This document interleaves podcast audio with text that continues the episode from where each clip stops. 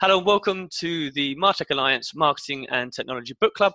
I'm your host, Carlos Doughty, and also the founder of the Martech Alliance. Today, I am chatting with Roland Smart about his fantastic book, The Agile Marketer, turning customer experience into your competitive advantage. Do you mind giving us a little bit of background for any of our listeners that possibly are not familiar with yourself?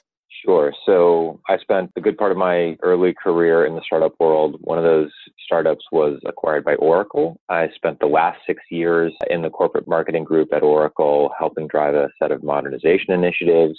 And I'm actually just about to get back to the startup world. I'm joining a company called Pantheon. I'm really excited about the company because their technology empowers, enables marketers to operate in a more agile fashion. So we can get into that in the conversation. Fantastic. Yeah, really interesting. Okay, so let's jump straight into your book. For possibly anybody that hasn't yet picked up a copy, um, it'd be great if you wouldn't mind trying to give us kind of a, a really crunchy, succinct overview. Yeah, it's pretty straightforward. So the book is in, really an introduction to what agile marketing is, where it came from, why it's a competitive advantage, and then towards the end of the book, I dig into more how it, it can be applied to something like customer experience and how customer experience is really going to be the battleground on which we're competing um, more and more in the future and how uh, agile is really a facilitator or of a culture that is designed to be able to compete on the basis of experience. So that's the book in a nutshell Great stuff. And um, I've got to ask, I always like to know, and you rarely do people get a chance to rewrite the same book, but if you were redoing it right here today, is there a new chapter that you'd look to include? Agile is really evolving pretty quickly in the way that it's being applied in the marketing world. And built into Agile is this concept of adaptation. And to make Agile work in the context of the marketing function, we really need to adapt it to the function but that is also a moving target. So since I published the book, I have learned a lot about what is working and what is not working. So I, I, I don't know that I would um, add a new chapter so much as I would probably write a second edition or a a updated version of what is already there based on what I've learned from the many marketers that I've talked to on the podcast that I host, which is called the Marketing Agility Podcast, and that I've just talked with through my work as a consultant. I do some consulting on the side. I've um, worked with a few Oracle customers and a few other customers just to mostly help their executive teams understand um, agile and understand what's involved in starting the process of agile transformation. And I think that's a really interesting point there. Um, so when you talk about working with the executive teams, um, you've obviously talked a lot about one of the one of the critical things on a checklist for really getting agile adoption is is I suppose that change management yeah. piece. What what would you sort of recommend for you know somebody possibly in a enterprise with a more traditional management framework? Obviously, in a, in a startup, it's it's fair to say mm-hmm. that adoption is is easier to implement, broadly speaking. But what would you specifically around kind of driving driving that adoption from executive level down? Yeah, so the first thing I would say is based on my research, it's it's pretty clear that executive buy-in is the single biggest predictor of whether or not there will be an organizational transformation that succeeds. You absolutely have to have executive buy-in. So that's the first thing. And buy-in means, you know, not just that the executive is going to invest in it, but the executive needs to be prepared to actually embrace the process and participate in the process. I think the most clear representation of that is that executives need to embrace some what I think of as a mindset changes associated with adopting agile.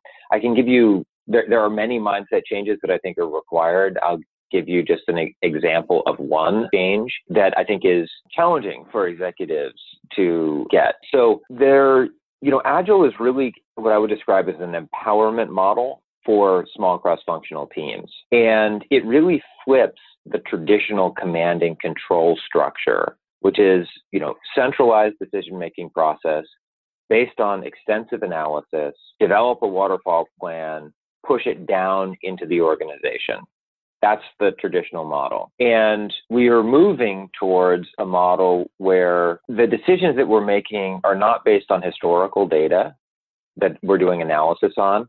They're much more based on real time data. What's happening on the ground? What is that team engaging with right now?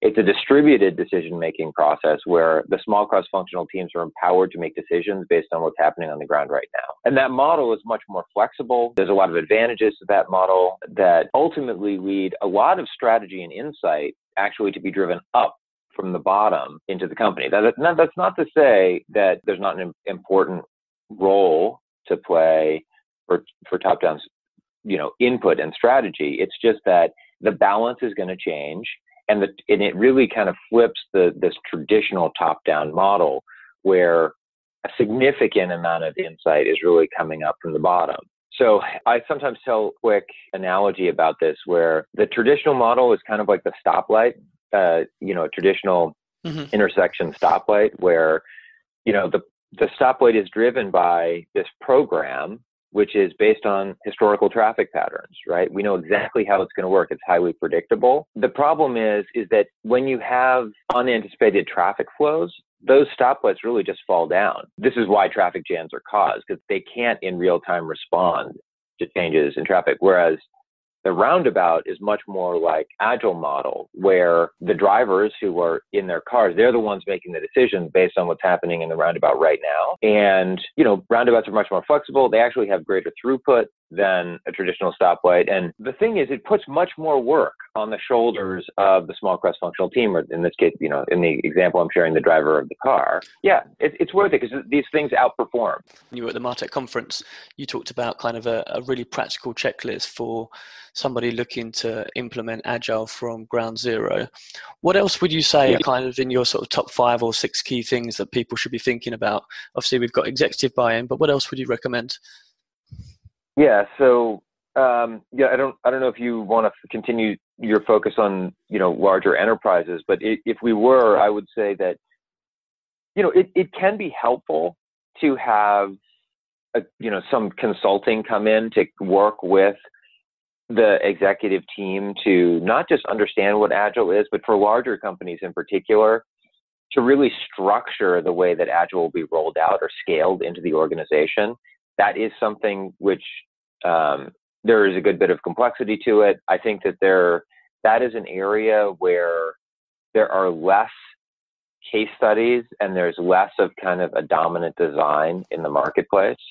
So I think consulting can play a role. Likewise, I think for larger companies, training and certification has an important role in, you know, for all those small cross-functional teams of people who are actually close to the work, quickly onboarding them with an agile method and giving them the background in, in agile is helpful because you know it is a new way of working. Behavior change is really hard. Helping them understand the history and the broader context of agile methods is, is it's just a way of accelerating and increasing the likelihood of success. Following on that, I think selecting a method, and I always recommend that marketers start with a less prescriptive method. So, you know, if you think about Kanban, Scrum, they sit on a spectrum of Kanban, less prescriptive, basically just means less, fewer practices to embrace. Something like XP, right, which is designed for software development teams, much more prescriptive, lots of practices to follow, right? It's too much overhead, way, way too much overhead for marketing teams um, to take on. Even like a web team, which is largely a technical team, um, I recommend start with something like Kanban.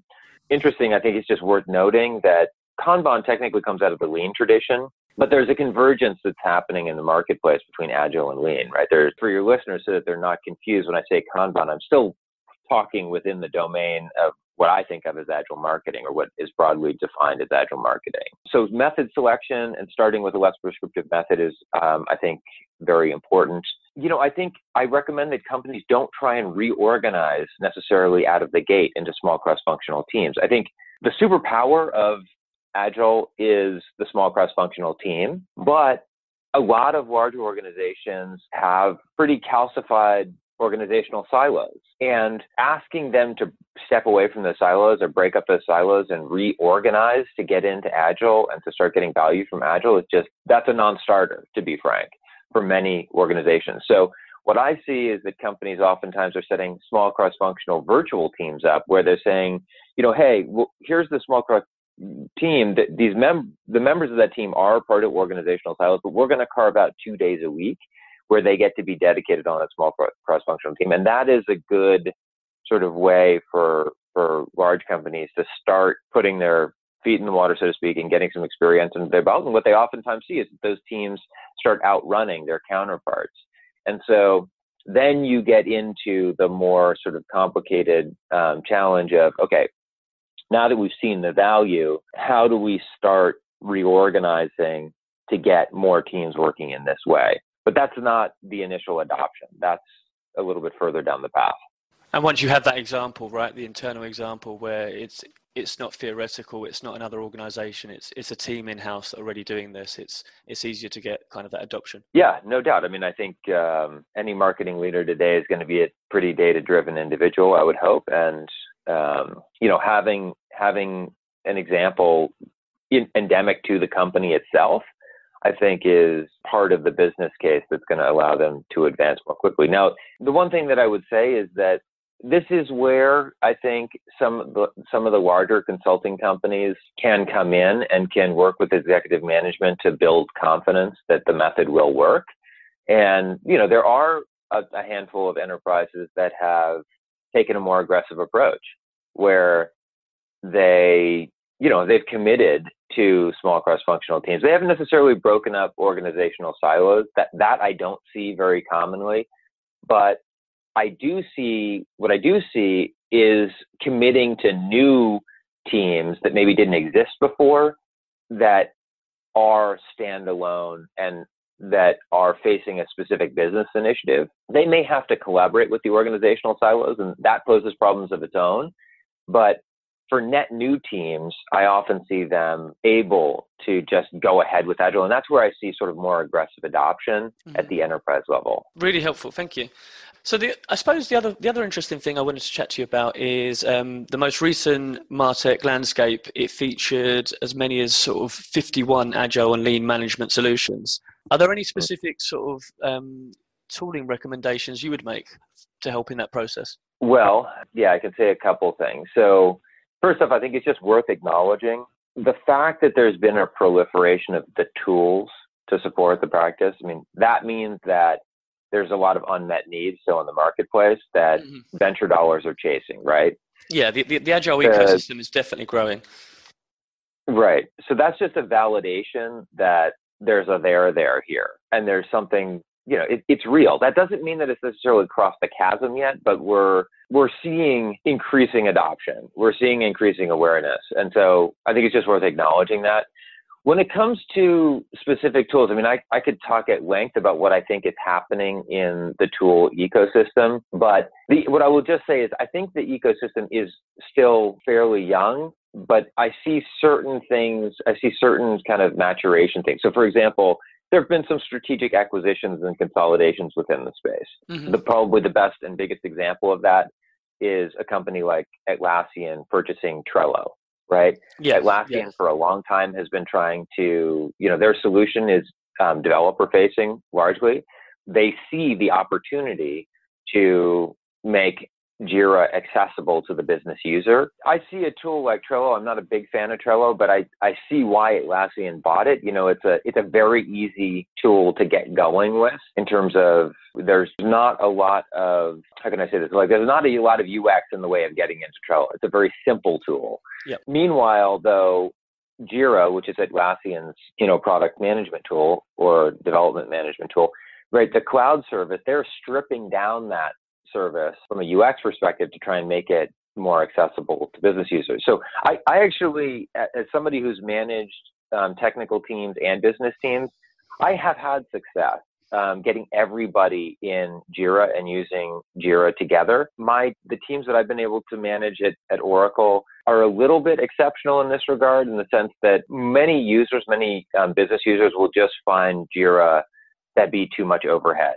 it's it's it's hard to go into a developer tool, especially if you don't have a really experienced Scrum Master or Agile team leader to work with who is mm-hmm. going to really support the team. My other sort of favorite tool to use is one called Asana. But there's a lot of other good ones out there. So we've actually interviewed some of the tool providers on our podcast, Marketing Agility podcast. I think LeanKit is an interesting service.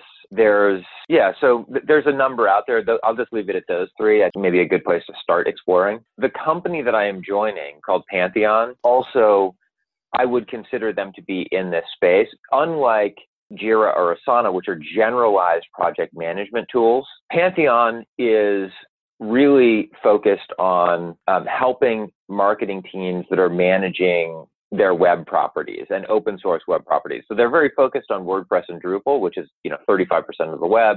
Most marketers have WordPress and Drupal sites.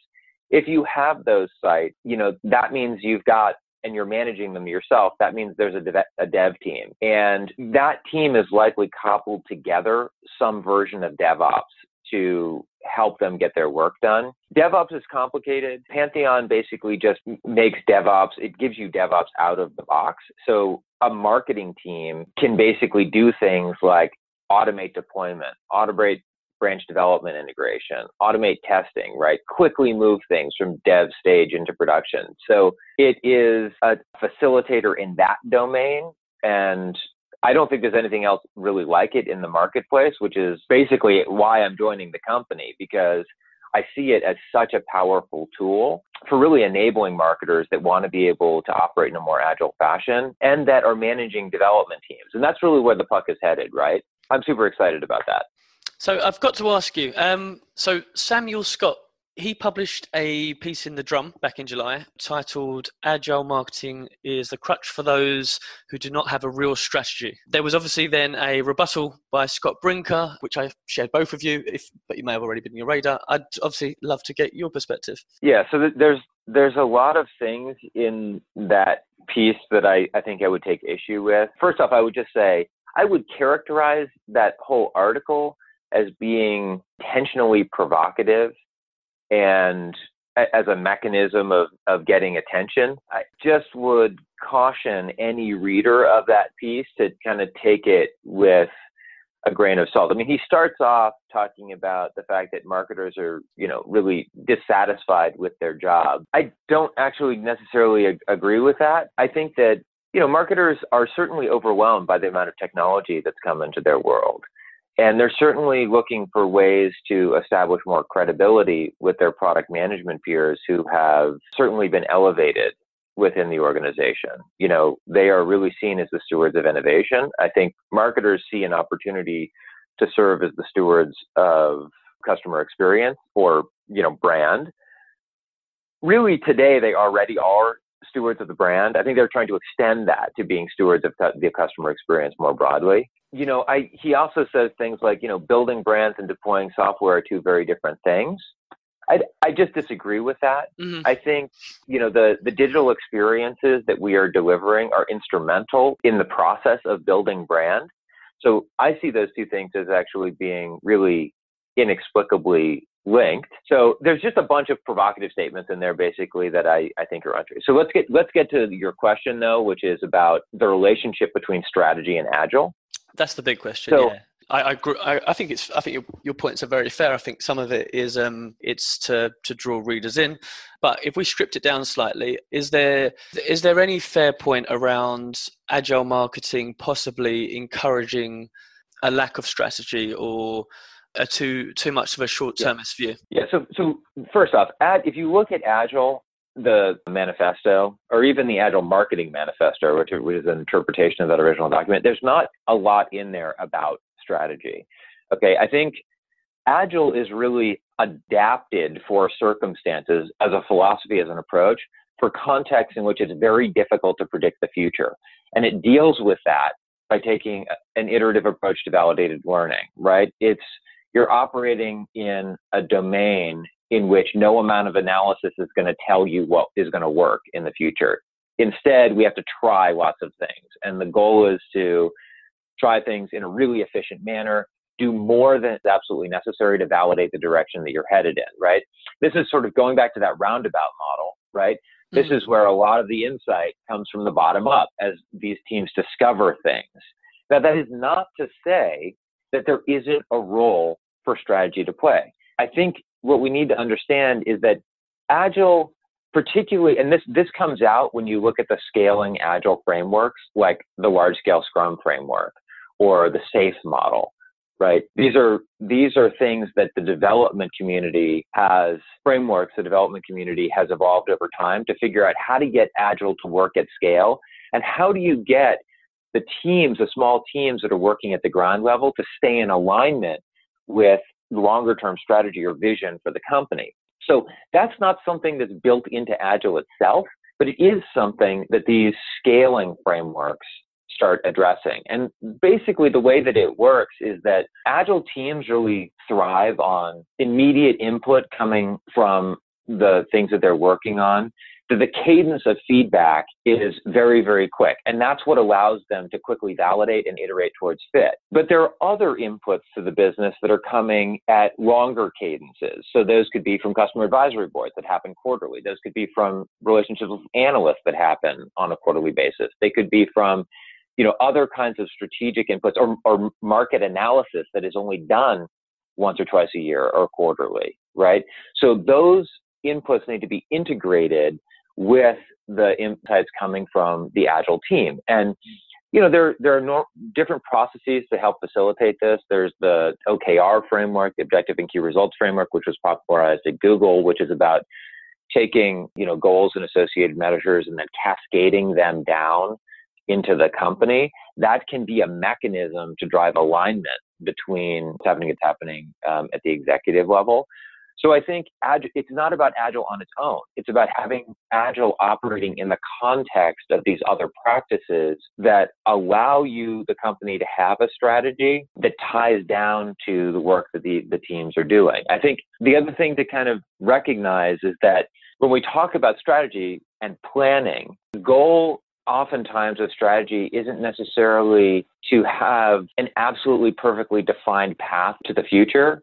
It's more about a practice where you think about what are the potential outcomes? How could the larger market evolve over time?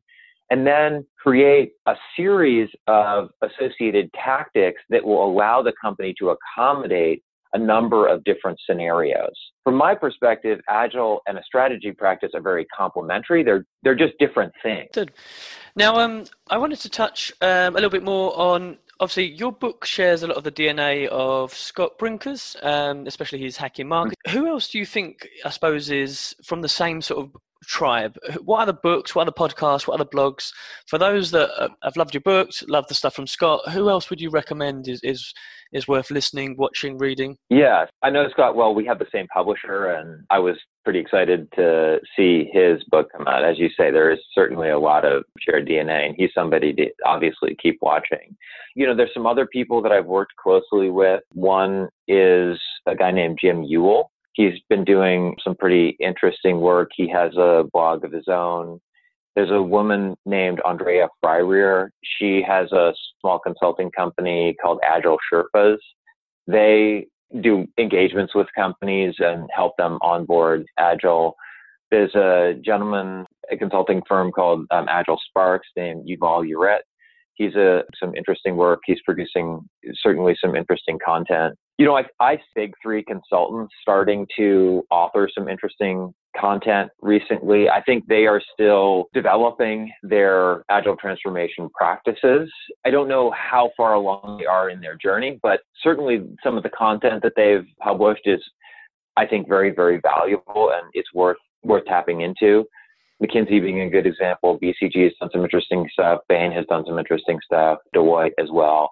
We actually recently did podcasts with Deloitte on the marketing agility podcast that'll go live in the relatively near future. So, yeah, lots of interesting content coming to market. Thank you.